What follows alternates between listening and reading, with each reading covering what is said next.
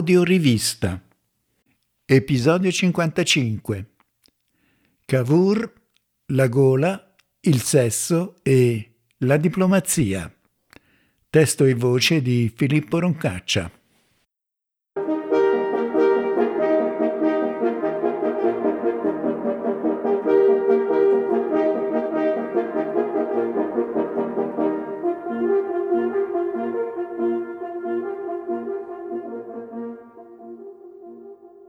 Salve a tutti.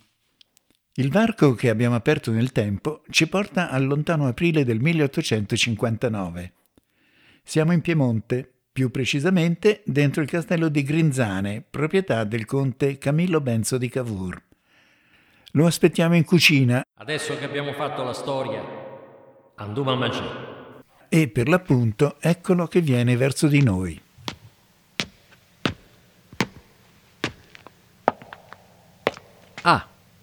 Buonasera e ben arrivati. Allora, allo stato in cui siamo, le speranze di tutta l'Italia del Nord aspettano solo una cosa, che gli austriaci caschino dentro il tranello che gli ho tirato. Vediamo se il fuoco è acceso come si deve. Benissimo, così è a posto.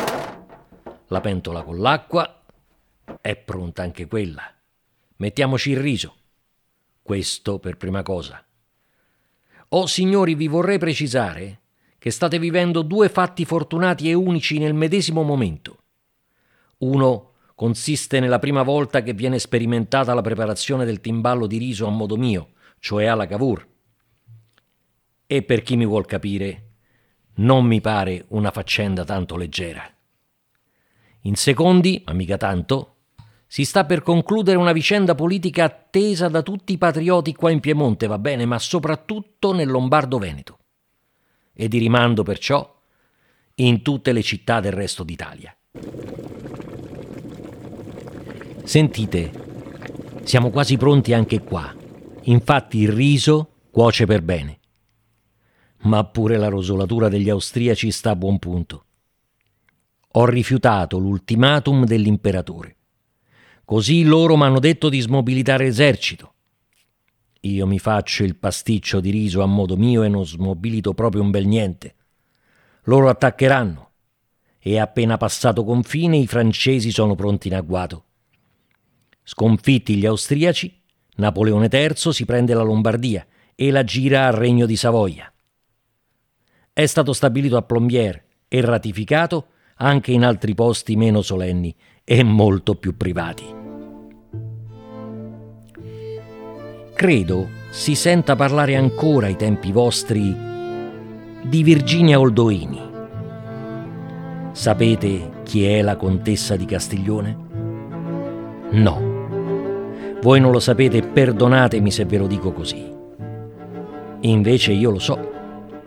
Le galanterie, il fascino che aveva fin da bambina, si può dire, le pose, i gesti e le imprese da donna fatale, l'amore per il sesso durante un'epoca in cui lei è passata calda e abbagliante come una folgore che brucia un campo di sterpi. Vanno raccontato questo e va bene, è la verità.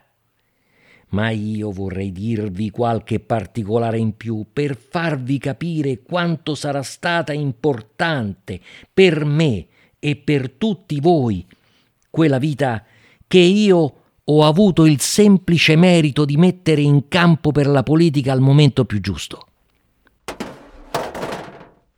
Ecco, come vedo che adesso il riso è arrivato a cottura e bisogna scolarlo. Ma mentre si viene facendo vi racconterò un fatto di Virginia. Era già sposata e una volta doveva uscire a cavallo in una tenuta da queste parti. Stava per montare in sella e il cavallo le diede un pestone. Dunque, ecco il burro. E adesso mettiamo anche il parmigiano. Il dolore che aveva al piede non era poco e dovette togliersi lo stivaletto e la calza per mettere il piede a bagno dentro l'acqua fredda.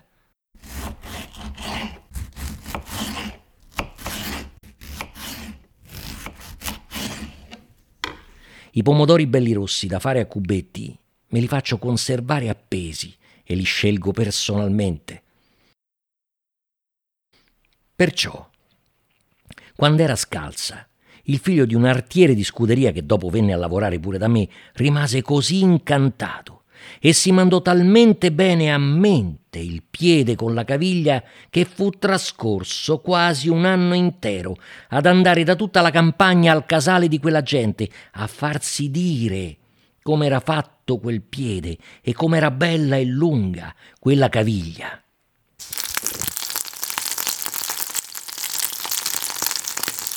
Sono diventato piuttosto pratico a far saltare i pomodori in padella. Adesso prendo un po' di riso, ce lo spadello assieme e poi giù tutto quanto dentro la teglia. Ecco, la tengo ancora un pochino a riscaldarsi sul piano della cucina e adesso ecco l'altra padella per friggere le uova.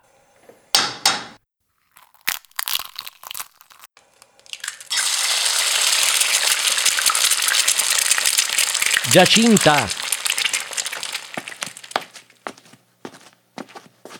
Oh, eccoti. Metti il riso dentro la teglia e fa per bene che dopo bisogna infilarlo dentro al forno. Spero non sia d'offesa per nessuno, ma in certo modo queste ragazze ultimamente sanno di cosa si tratta quando si parla di infornare.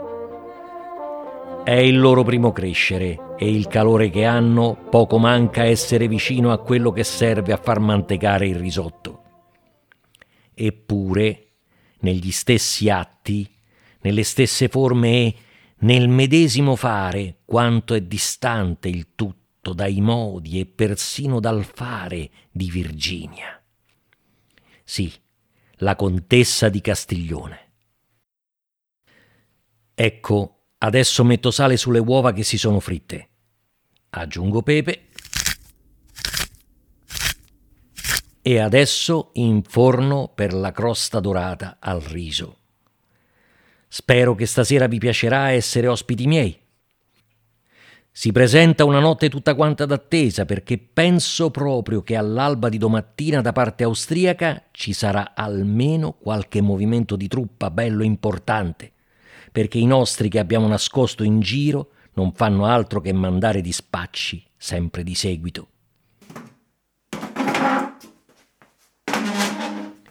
Non ci formalizzeremo, vero, a mangiare qua vicino alle cucine? Benissimo allora, perché il pasticcio di riso è pronto e adesso, mentre lo facciamo intiepidire, ci verso su un bel po' di parmigiano grattato per Benino. Prego, poi mi direte che ne pensate del nostro Barolo. O adesso state partecipando alla prima delle due novità. Eh sì, sì certamente la passione per la politica, l'agricoltura e l'arte con tutta l'ammirazione per chi la sa praticare, però non so che ne potrete pensare voi altri, ma io metto di molto prima le belle donne e il bel mangiare e bere. Mio padre, per scherzare con mia madre, diceva che ero strano perché la prima volta che mi portò qui mangiai soltanto, soltanto, una gran scodella di zuppa, due belle cotolette, un piatto di lesso, un beccaccino, riso, patate, fagiolini, uva e caffè. Quanto alla seconda novità, ritengo che pure se non verrà assieme al dolce, le cose sul campo potrebbero maturare addirittura domattina.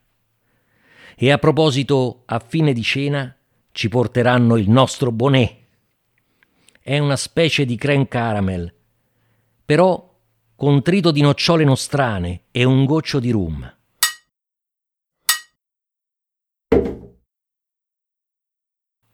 Adesso i dispacci arrivano a due o addirittura tre all'ora e Luigi Napoleone sta pronto all'erta. Forse è un po' meno attento alla preda rispetto a qualche tempo fa, quando gli furono fatte arrivare certe fotografie. Prima vi ho detto di quella faccenda delle estremità della Castiglione. Quella faccenda dei contadini che passavano serate dopo serate a farsi dire di come era fatta in quei posti l'aveva saputa anche lei. Così aveva chiamato il fotografo e se l'era fatte ritrarre con tutti i piedi nudi. Prego, prego, mangiate, sono pernici e selvaggina buonissima, presa qua attorno. Capite? Non la figura intera, solo piedi e caviglie. Un cadò per gli ammiratori e tante volte guarda la fortuna, il passaparola dei circoli della nobiltà ne fece arrivare un paio a corte a Luigi Napoleone. Proprio mentre avevo detto a Nigra di cominciare le manovre. Qua assaggiate il nostro Barolo vecchio.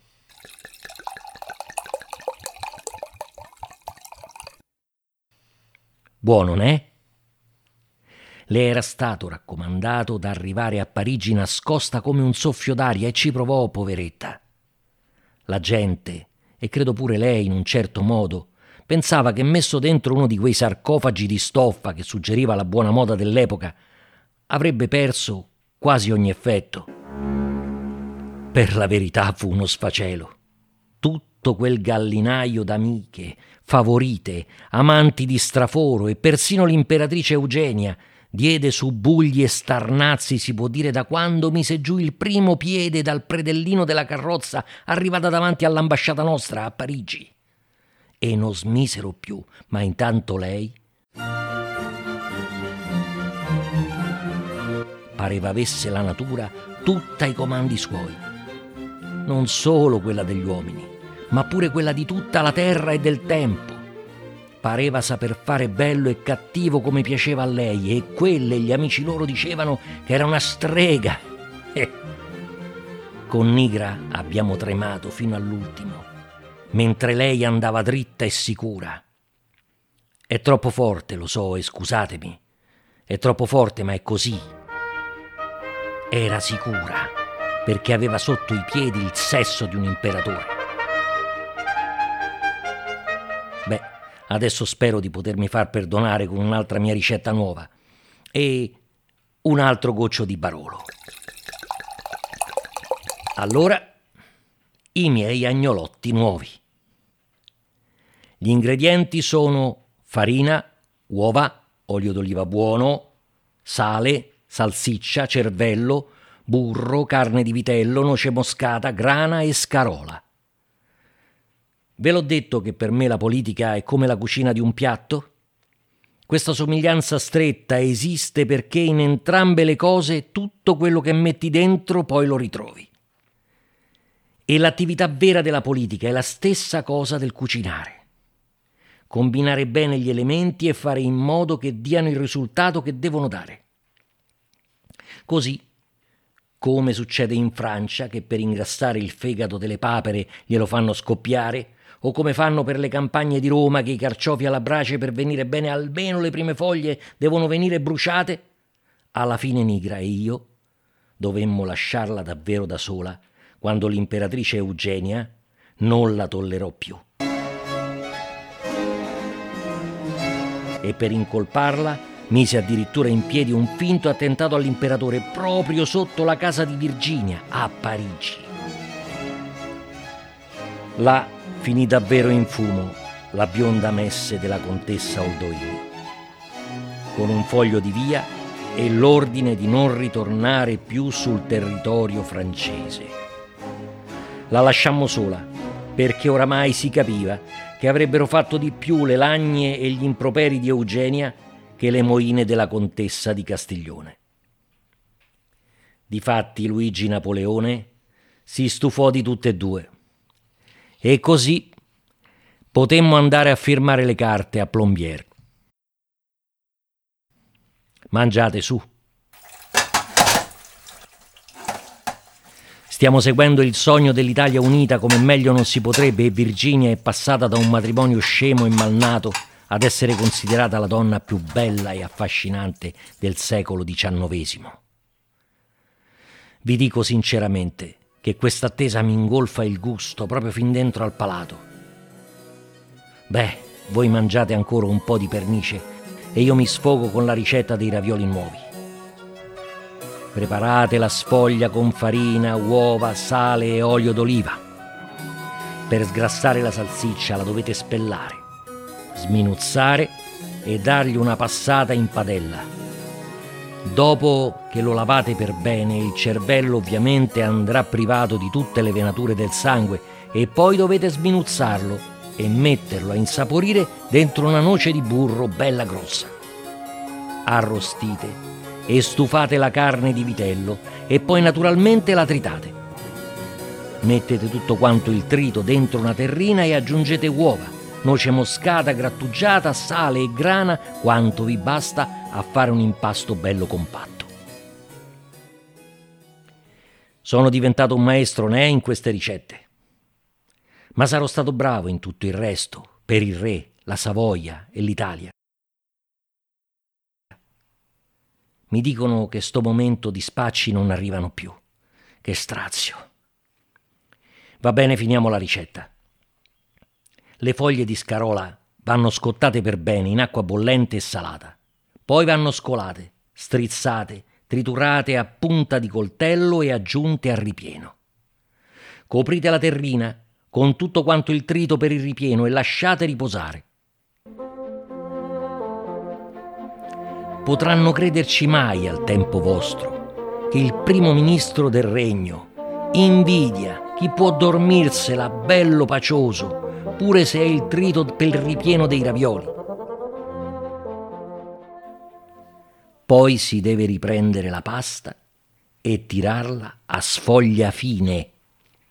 Si divide il ripieno in palline da distribuire su metà della sfoglia, distanziate di tre dita una dall'altra. Si ricopre con l'altra metà della sfoglia, premendo con le dita addosso ai ripieni. Poi dividete i ravioli con l'apposita rotella.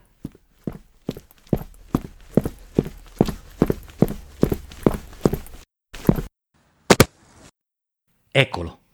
Allungatemi quel coltello che devo aprire. Eccolo. Eccolo. Ecco, quegli stupidi attaccano. Fiol, porta questo ai francesi e avanti Savoia. Adesso, signori, avete visto tutto quello che era possibile. Buon viaggio a voi e arrivederci, perché io devo andare.